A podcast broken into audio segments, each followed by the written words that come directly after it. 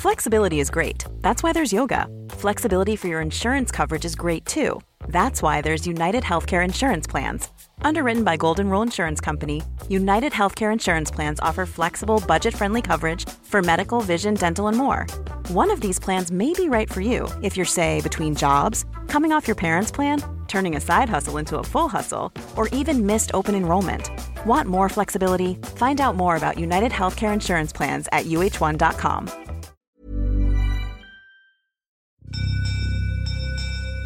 You're listening to a podcast from the South China Morning Post.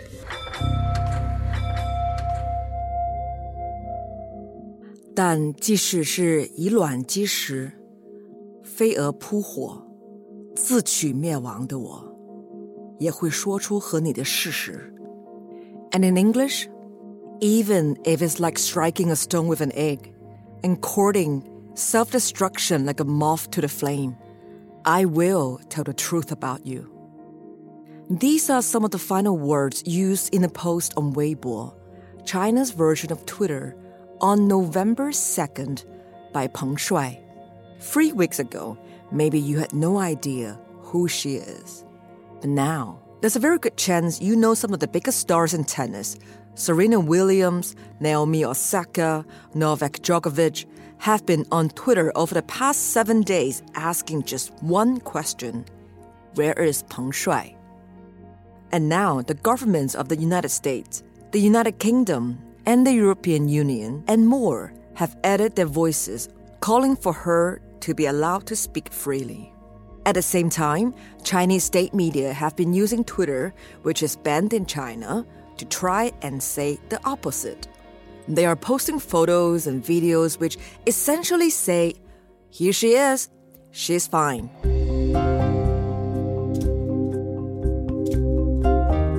My name is Mimi Lau, and this week on the Inside China podcast, we're going to ask some more questions about Peng Shuai. What does Peng Shuai mean to China's Me Too movement? Why has the Women's Tennis Association threatened to cancel a billion dollar investment in China unless they hear from her? Why is China's state controlled media spending so much effort to influence the global media narrative about her? And why did the International Olympic Committee, the IOC, get involved in this?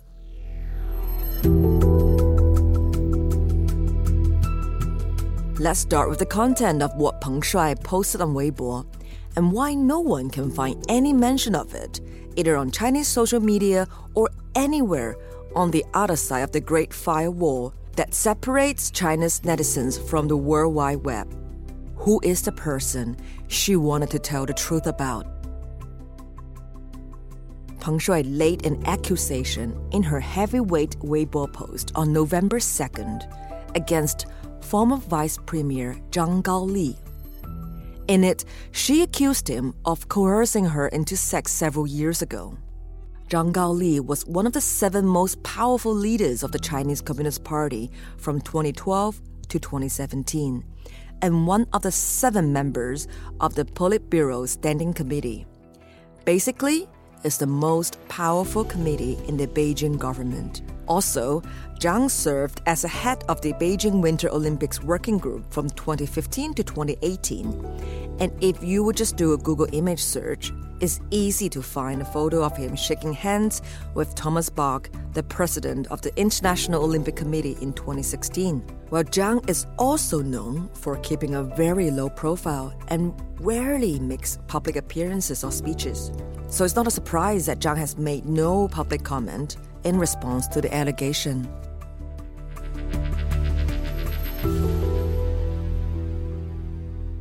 Simone McCarthy, welcome back to the podcast studio. Thank you. Happy to be here. Well, people on Twitter are still asking hashtag where is Peng Shuai? But can you take us back a couple weeks ago to where all this started on Chinese social media and unpack what the world has witnessed and how did that play out on Western social media over the past five days? Yeah, sure. So it started on November 2nd when Peng Shuai posted on her official Weibo account an accusation that she was coerced into having sex with the former vice premier, now retired, Zhang Gaoli.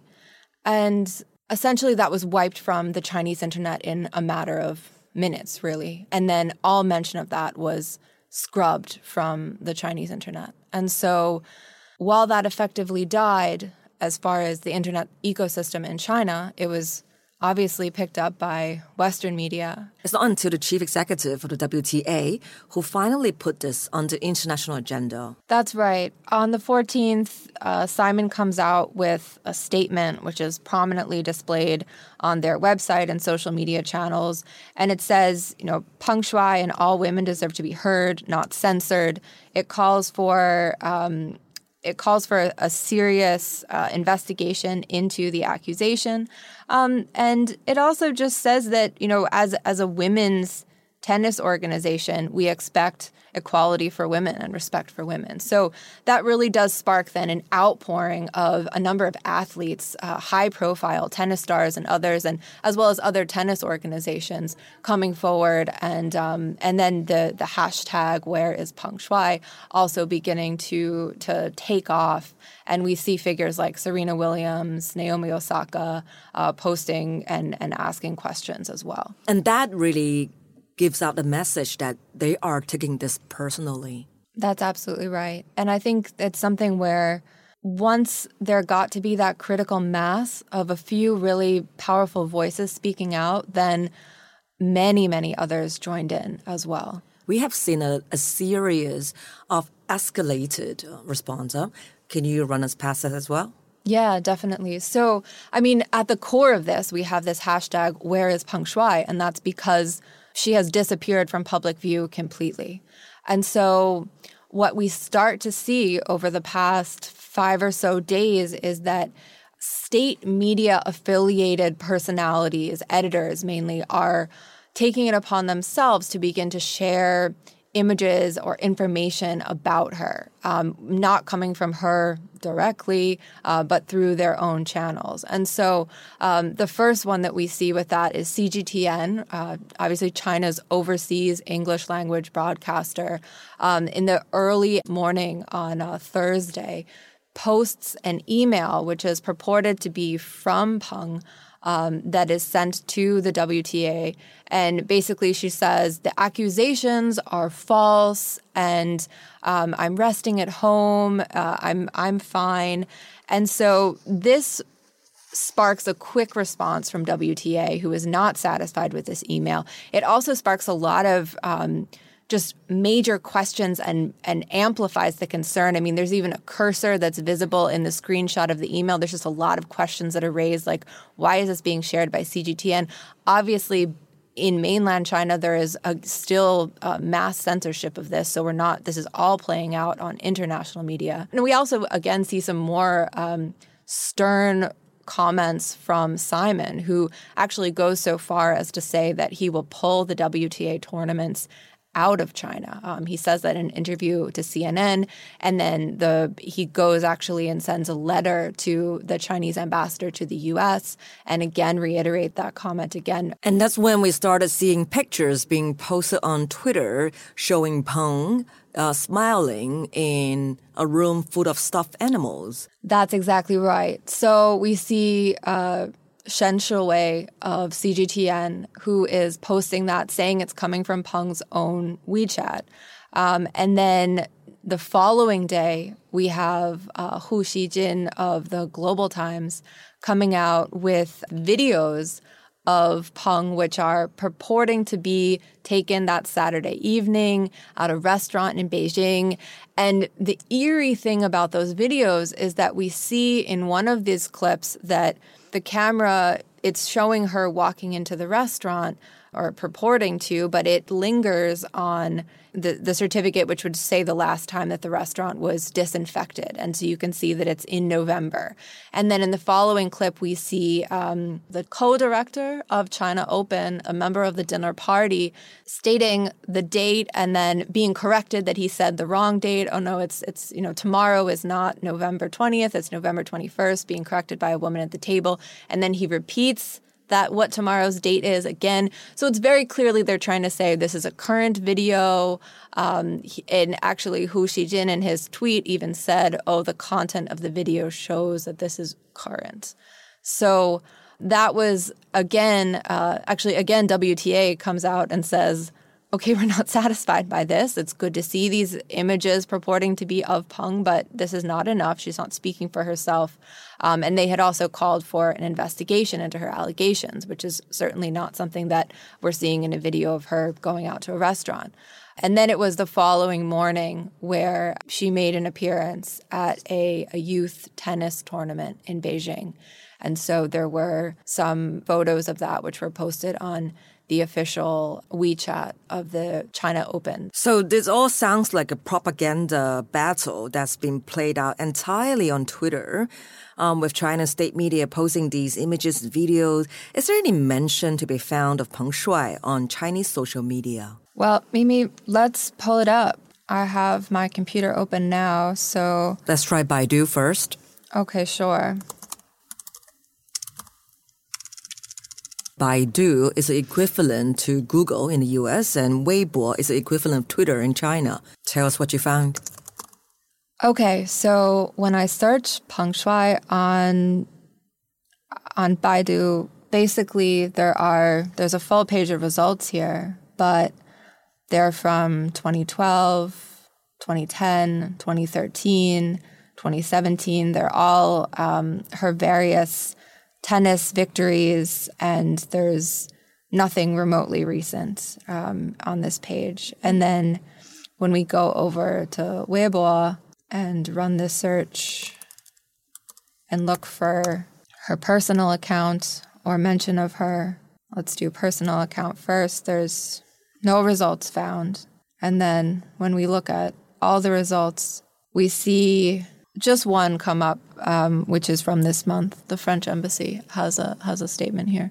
Nothing before that. What did that statement from the French embassy say? It's a Q&A here and it basically asks if the French government has concerns about the safety of Peng Shuai. And the answer is that yeah, they are concerned about the lack of information, and the international and sports community has also expressed concern. So, is there any response officially made by the Chinese government? There was silence up until this week following the IOC call. And at that point, we had um, China's foreign ministry spokespeople um, in their regular scheduled media briefings, basically saying yesterday that she had attended public activities recently, and then that uh, certain people should stop the malicious hyping of the issue. And those are as reported by Reuters. But we have yet to, as an international public, we have yet to hear Peng Shuai herself speak.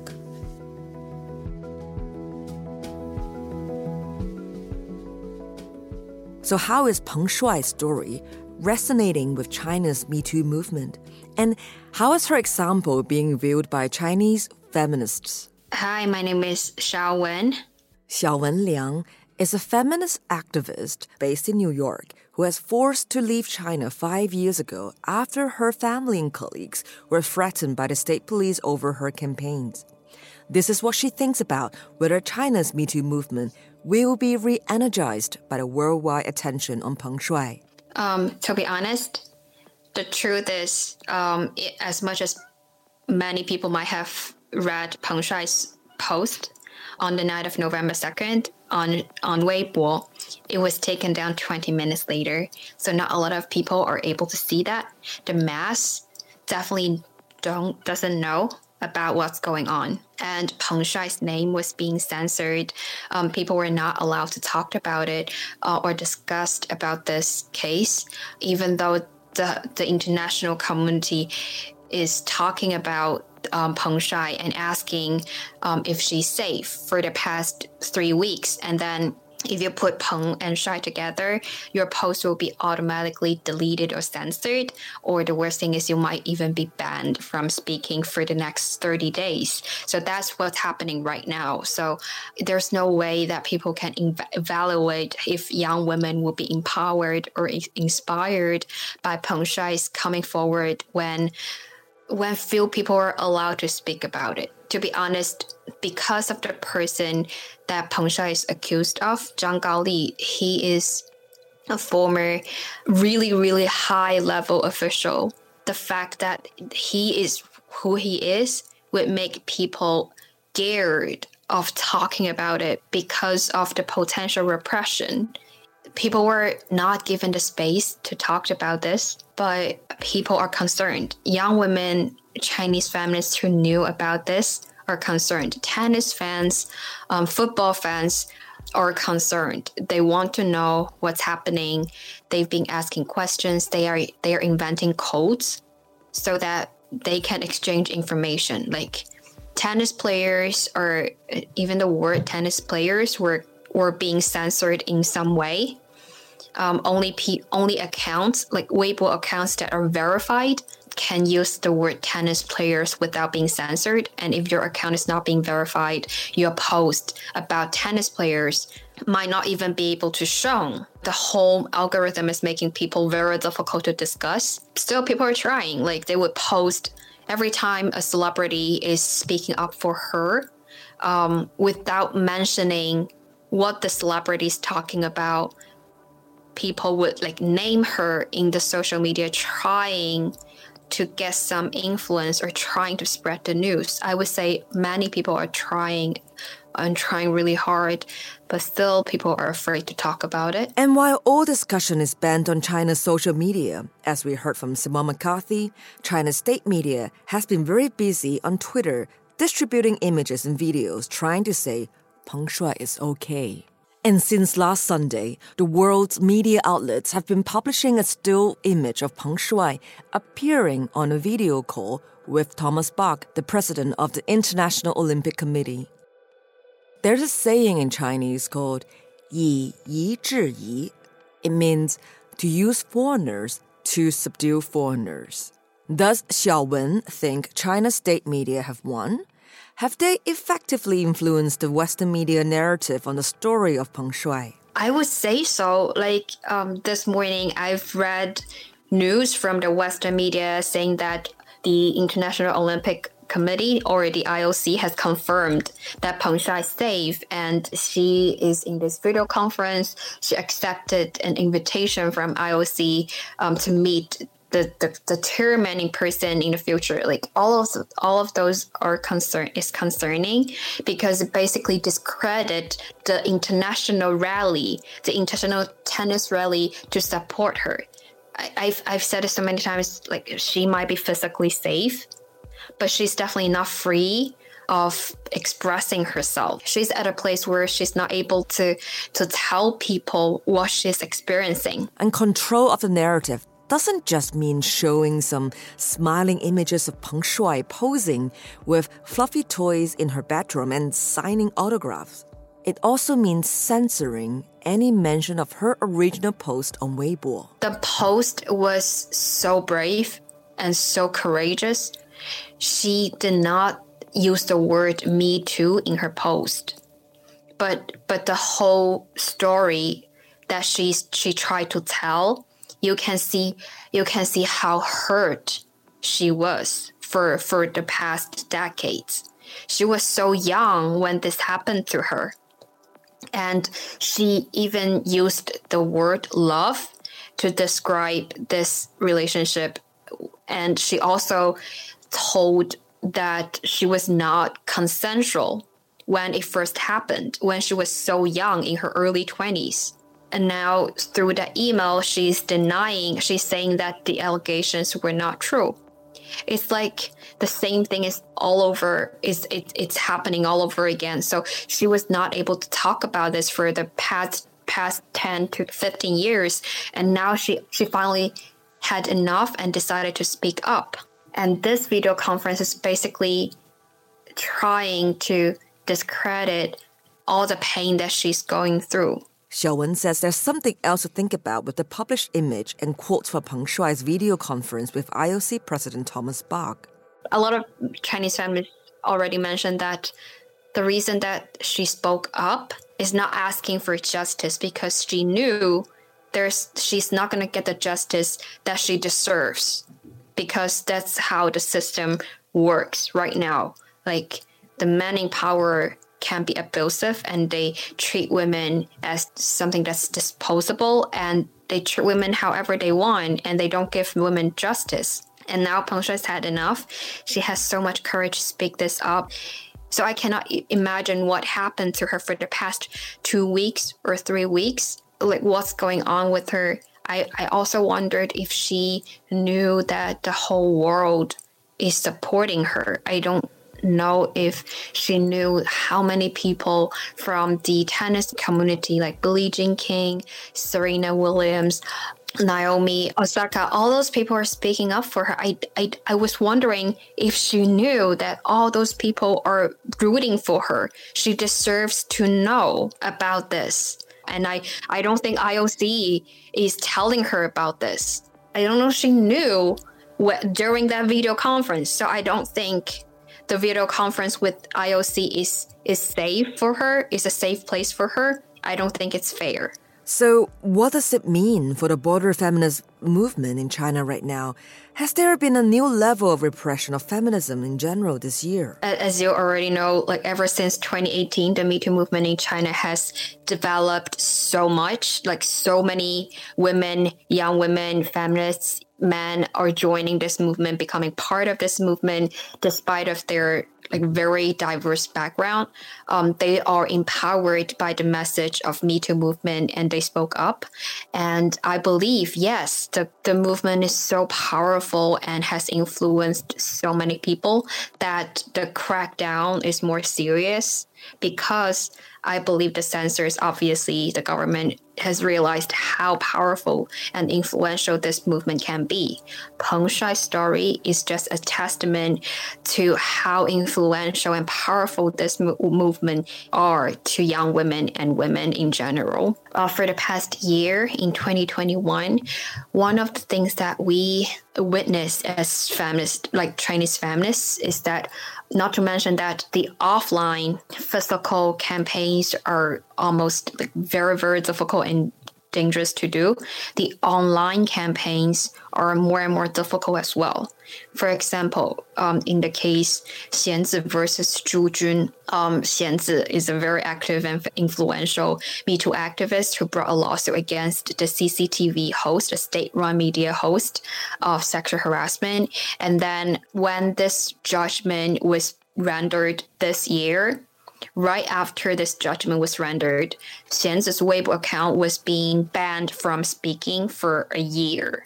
And so many other Me Too activists and feminists, or even they are, they don't identify themselves as feminists, they're just supporters for Xianzi, their account would be banned simply because they support Xianzi.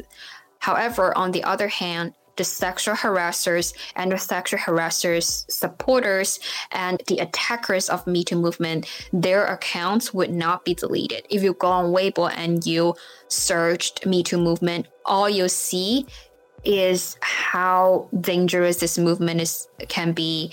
A lot of false accusations exist and then the worst of all the movement is supported by to name a few biden i would say. Like it's being supported by the western so that china's power can be undermined. That's the point of view of the attackers of the me too movement.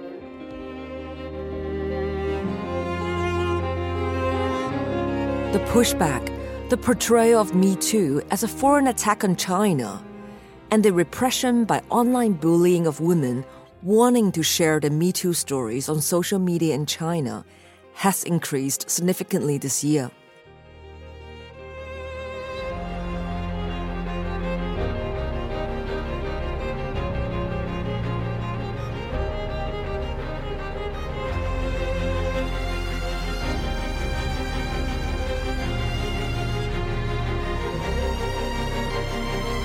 But let's get deeper into this battle for the narrative. Yesterday, China's foreign ministry made its formal response, where foreign ministry spokesman Zhao Lijian issued a statement about Peng Shuai in his weekly media briefing.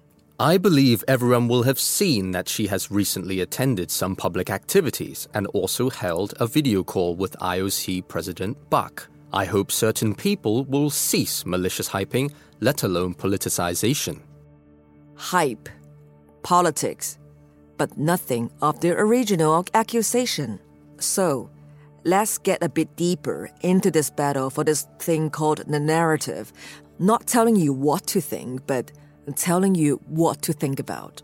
Peter Lorentzen is a professor who specializes in the economics of information as well as researching governance and social control in China. We're seeing a, China that is more assertive and aggressive than ever before.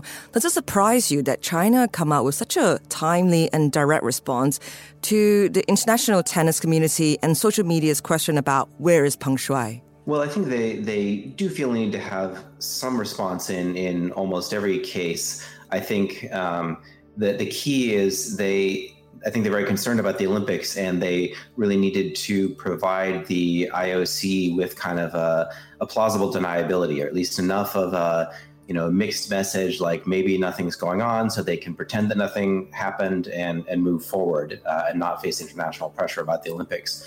Um, and also, I think the they probably are aware that they stepped into a little bit more of a of a situation than in the past because in the past it was maybe you know uh, things in happening in Hong Kong or Tibet or Xinjiang, but they're kind of abstract to Americans and to also the athletes. You know, so they may have had you know strong moral feelings about uh, what they thought should happen, but most Americans it's like okay, well you know there's always bad things happening around the world and you know that's part of the joy of sport is maybe even though bad things are happening we can all get together and you know have a friendly competition and and hope for the day when when we won't have these conflicts. But in this case it's not really it's it's more personal, I think, for especially the members of the, um, the the female tennis players to know that there's been an allegation of sexual assault by one of the women that they've played with, um, one of their friends, and that she then not only made this allegation, which that has not been responded to at all, uh, but then also disappeared out of sight um, pretty clearly under duress for for a period of time, and still has, you know, as of as of today, has not made an independent public uh, appearance that wasn't mediated by some kind of uh, party handlers. So it's a an issue that's much more tricky to resolve than just sort of Americans being unhappy or unhappy and Europeans as well, you know, the world being unhappy or expressing concerns uh, in a general sense about human rights violations or, or, lack of democracy in some part of China. It's it's a very specific thing that directly affects the athletes um, and, and feels very personal to them. Also, there's a factor about this external propaganda China wants to put out with the Winter Olympics approaching soon, huh? The Chinese authorities want to take this as an opportunity to, uh, again, you know, present the image of a successful and, and ideally maybe, you know, approachable China, although I think the success and the power is more important to them. And I'm sure there's a lot of people within the Chinese system who have a lot riding in this. I mean, Xi Jinping, you know, it's probably not the most important thing to him, but there's someone within the party for whom it is the most important thing and it's going to make or break their career how well this goes off.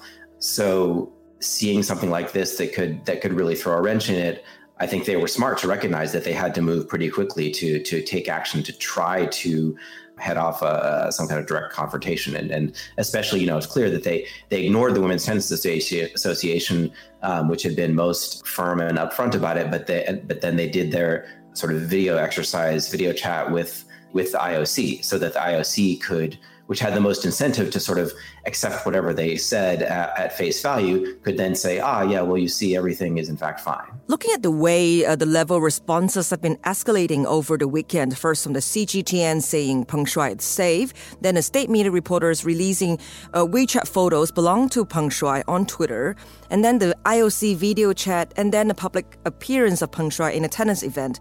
How do you see China is trying to, you know, throughout this process, trying to control the international narrative over this incident, and how effective has that been? I think for the people who who understand China or who are following the case very closely, there is very little confusion, but that is probably not their goal. I think their goal is to have that plausible deniability so that the you know again that the IOC can go ahead with the Olympics and say that in fact everything's fine and you know you know we don't have to worry about this and also and other you know international governments like who are you know they need to think about do we want to be the one who's pulling out of the Olympics or, or challenging the Olympics? Because the Olympics does have this, you know, admirable tradition again of being the place where we come together and we compete in sports and we root for our own side, but you know, we are doing so in a peaceful manner and uh, the hostilities are, you know, sublimated into into redirected into sports as opposed to you know more harmful conflict and so you know there is something to be to be celebrated in that um, but then of course the tension is then you know are we validating uh, you know a regime or, or a set of actions that, that we view in, is fundamentally in contrast to our values and, and sometimes which one of those matters can can change in in different times. So so they felt like they had to give um, so the external propaganda. So one is to to give that kind of excuse, and then also for the IOC, and then also I think for um, you and I and people listening to this podcast are probably following this issue closely, but people who aren't, for them, you know, something else will enter the media or maybe they you know weren't even listening to the news this week. They were in america and just focused on thanksgiving and you know whatever. Um, and so they weren't really paying attention. And then later they might hear about it. And the key thing is they'll say oh well some you know some female tennis player made some kind of accusations in china but then you know and people thought this is this is what they want people to think.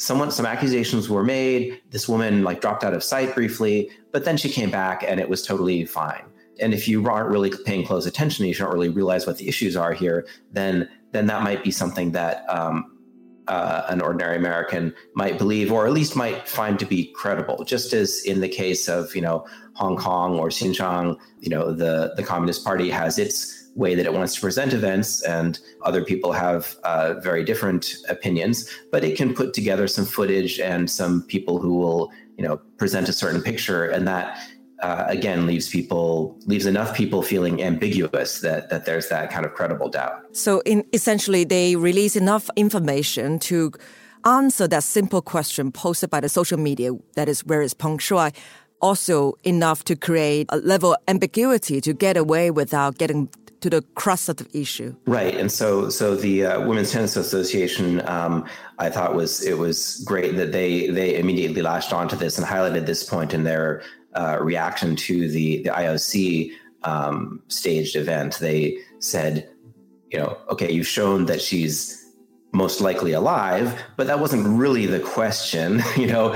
I mean, and you said, where is she? Okay, she is you know, in a room with stuffed animals and with some people who appear to be friendly with her, and and she's smiling. And um, yeah, there was one of one of the I forget which uh, one of the Global Times Twitter commentators or something is like, look, she's smiling, and women can never smile if they're not actually happy. Which um, I don't know. I guess he doesn't have many women who speak with him honestly, because I've heard actually many people, men and women, are very good at smiling when um, they're under great duress. And in fact, uh, you know, many Chinese people have had to, you know, historically have had to smile through an awful lot of uh, things. Um, you know, and that's uh, so. So, the, but you know, again, they're just trying to put out this narrative to to get it out there.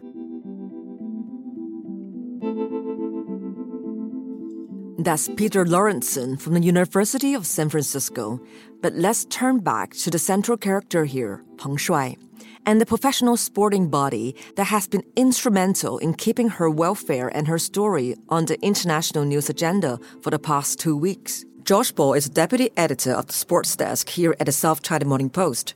Josh, Peng Shuai is a state-trained elite athlete, but can you give us a character sketch of who she is as an athlete and what is her background and what is her status as a player in China? I think as a I think as a player in China, she's it's very difficult to say. I, mean, she she's achieved things that no other player has achieved. She's twice won a Grand Slam. She won Wimbledon ladies doubles. She won the French Open ladies doubles. She's been to the Olympics twice, three times.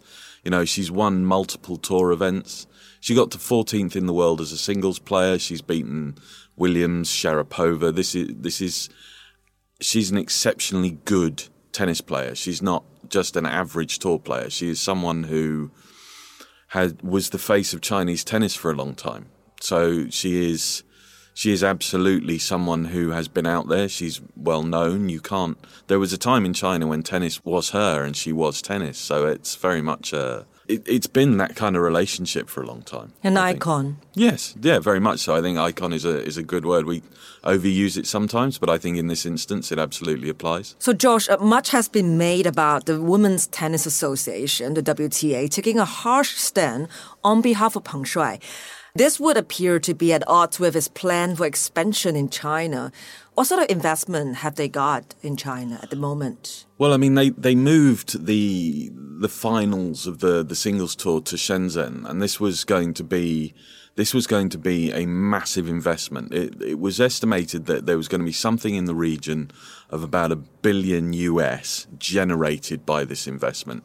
It enabled them to increase the prize purses. The women actually for the fight, the WTA finals were going to earn more than the men were because of this kind of investment. And it, obviously China is a massive market. And if you are any sport, if you can crack the Chinese market, it increases the revenue that you have and allows you to do so many things with your tour throughout the rest of the world. So for the WTA, getting into the Chinese market opened up so many doors. I mean, two of their main sponsors are Porsche and SAP, both of whom have massive presence in China. I think for Porsche now, it's their largest market. They're talking about building factories there. So everything really was tied in with this push into China. There's supposed to be 10 tournaments in China next year. The calendar hasn't been released yet, but that was what they were talking about. So there's a, again, it, it's deeply ingrained, or they were trying to become deeply ingrained within within China. Did you think it was at odd in the comment attributed Peng Shuai that she thanked the IOC, the International Olympic Committee, uh, in that video chat, but had no words of thanks for the WTA, who have been so vocal about her welfare? Um, I think it said a lot for the situation that maybe she found herself in. I think that there were a lot of questions to have been asked about that entire setup. Uh, I know that a lot of people have raised questions about it. I know the IOC have taken a lot of flack for it because, in some regards, it may well have been seen as you don't want to use the word pandering to um, to to China, but the IOC certainly has a conflict of interest because of the Winter Games and because of everything else that follows from it. Um, so yeah, I think the fact that she didn't mention the WTA, that she didn't acknowledge all of that, uh, said a lot without saying without saying anything at all. To be honest. Uh, can, can I get you to talk to us about the significance of the IOC being brought in in this situation and and, and to issue one photo of Peng Shuai having uh, uh, uh, uh, to, and to issue a photo of Peng Shuai on a big screen, um, talking to people in a room in Beijing in a video chat that we never get to hear her own voice. So I, I, think we I think we need to go back to when this all started, and the uh, the IOC were very reticent to say anything uh, apart from talking about quiet diplomacy, and, and this has always been the uh, the way the IOC operates. They they're very hesitant to ever get involved in anything that might be deemed to be mm, morally right, shall we say? Um, but I, I think that this maybe this was what they thought was quiet diplomacy.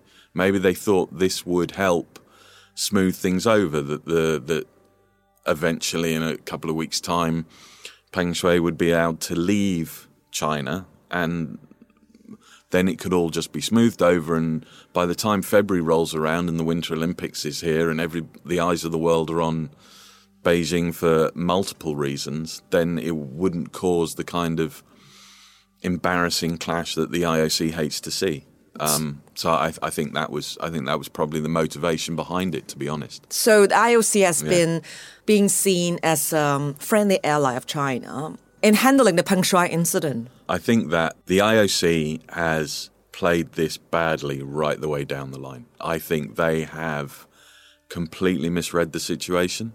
I think that Thomas Bach made an appalling decision by doing it because if he was going to do it, if he if he thought that this was the best way to solve the problem, the one thing that he absolutely should have done was have Steve Simon on the call.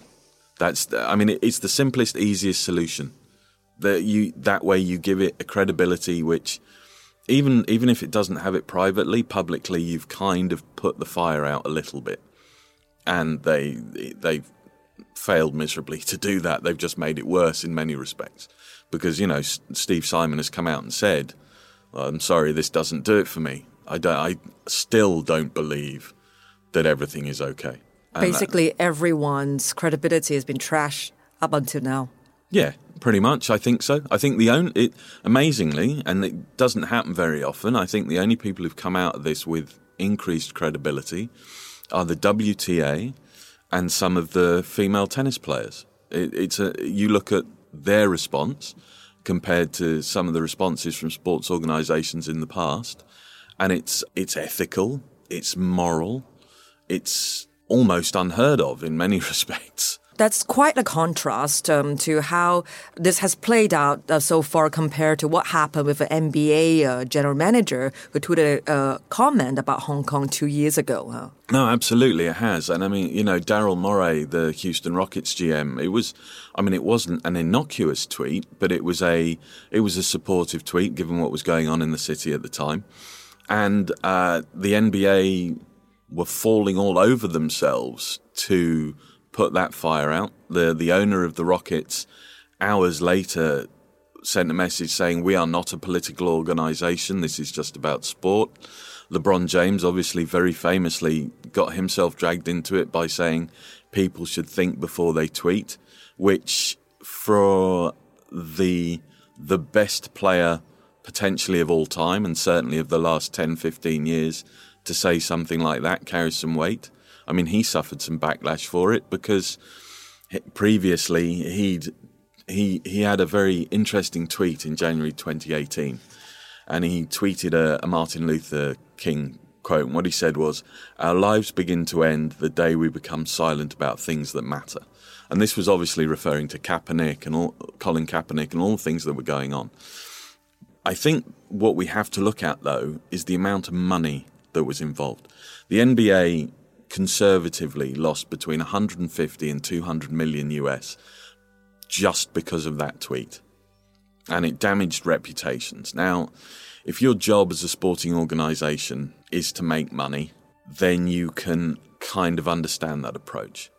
But then you also then you're going to lose any right to get involved in other social issues. You know, I mean, it's all very well wearing a t-shirt or taking a knee because that really doesn't achieve anything. So, why do you think uh, we're seeing such a different uh, response a few years later with the tennis players? I think that there is a movement, not a, maybe a shift, maybe a slight shift that recognizes that there are things that, if they are morally wrong, or if you believe them to be morally wrong, then money cannot be an excuse and I think the WT, the WTA and a lot of their players are socially conscious, and this is something they believe. Also, it's one of their own. This isn't a GM. This isn't someone who's tweeted something. This is someone they've shared a locker room with, they've played against, they've toured with. That you know they'll have been out to dinner with. This is a friend. It's a, an athlete. It's a fellow competitor, and and that changes the relationship too, especially in a small world like tennis, especially when you're touring so often. So I think I think those are all part of the equation. So it looks like the WTA um, and Steve Simon they will be looking a huge amount of damage here. But is it really the case? No, I, I don't think so. I mean, I think maybe financially there's going to be a hit, but then that's a different that's a different question entirely again because obviously in the way the world is at the moment, if you don't know when there's going to be the resumption of normal sport, especially with the the strategy China is adopting, so maybe your financial hit isn't going to be as bad as it might have been. I think also if you look at again, like I said, if you look at the WTA, they come out of this looking really good. They, you know, they are they are winning this PR battle. If as much as you hate to look at it like that, they they are. They're they're the ones who've led this from the front. They're the ones who are driving it. They're the ones who've refused to let it go. Um, you know, normally in the cut, a story's shelf life normally would be 24 hours in the news cycle and then it would quietly disappear into the background. And this hasn't happened. And I, I think that Steve Simon's not just talking to China at this point. Steve Simon is talking to tennis players, he's talking to fans, he's talking to the next generation of fans, he's talking to the people he wants to be involved in the game once we do get back to normal. You know, once the world does start going round again. Also, if you want to look at it from another point of view, if you're a sponsor and you want to be involved in an ethical sporting organisation, and you know that the next generation of fans who are coming are very socially conscious, then you could do worse than being attached to the WTA. There's something money just can't buy. Sure, there absolutely is. There absolutely is. But I also, I think we should probably also give Steve Simon some credit because I think as a CEO of a large sporting organisation, it would have been very easy, very easy to not hide from it, but palm it off. You know, play it off, do do what the IOC did, and and fudge it a little bit, or you know, some of their sponsors just haven't said a thing. So I, I think that, that that comes in. But I, I, think I think you can you can tell a lot from who he is as a per, as a man, as a person, as a leader, from something he said on CNN the other night. You know, he said that we have to start as a world making decisions that are based upon right and wrong. Period. We can't compromise that, and we're definitely willing to pull our business and deal, deal with all the complications that come with it because this is bigger than the business. So, I mean, there's obviously a man there who is taking a moral stance because he's got he's he's found something that he he's not willing to look the other way on, and I think that that's for me that's very impressive. Instead of ending this podcast with a man talking about a man, I think it's only fair that we give the last word to Xiaowen Liang on what the future holds. What does she think might happen next for Peng Shuai? I don't know, but I think it's up to us. Like it's up to every one of us to to not to stop paying attention to her um, until she is really free um, to speak her mind. And I I do appreciate a lot about the international community's voice for her. That's really important, and that's what keeps the censorship even more difficult um, so that people are actually paying a lot of attention to her case and the more attention that she has the more protection that she has she's going to get. So i really appreciate that and i really do hope that this story will keep trending despite all the efforts like all those efforts of video conferences or emails um, that's trying to discredit the international campaign and her public allegations against the former chinese leader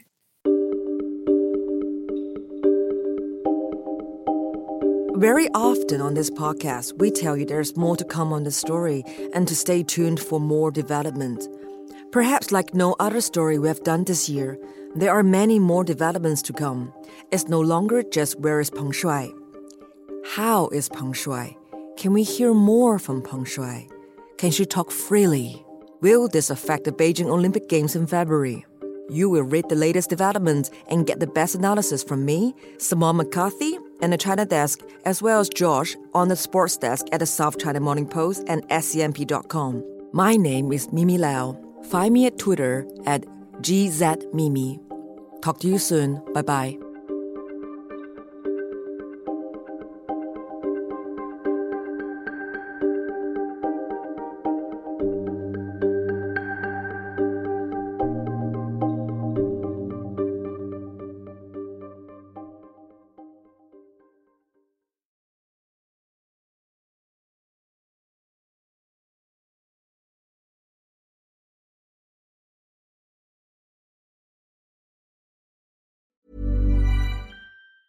Tired of ads barging into your favorite news podcasts?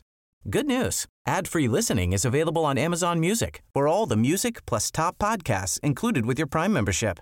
Stay up to date on everything newsworthy by downloading the Amazon Music app for free or go to amazon.com slash news ad free. That's amazon.com slash news ad free to catch up on the latest episodes without the ads. Spring? Is that you? Warmer temps mean new Allbirds styles. Meet the Super Light Collection, the lightest ever shoes from Allbirds, now in fresh colors. They've designed must have travel styles for when you need to jet. The lighter than air feel and barely there fit makes these shoes some of the most packable styles ever. That means more comfort and less baggage. Take the super light tree runner on your next adventure. Its cushy, lightweight foam midsole supports every step, and the extra outsole traction gives you the grip to just go for it.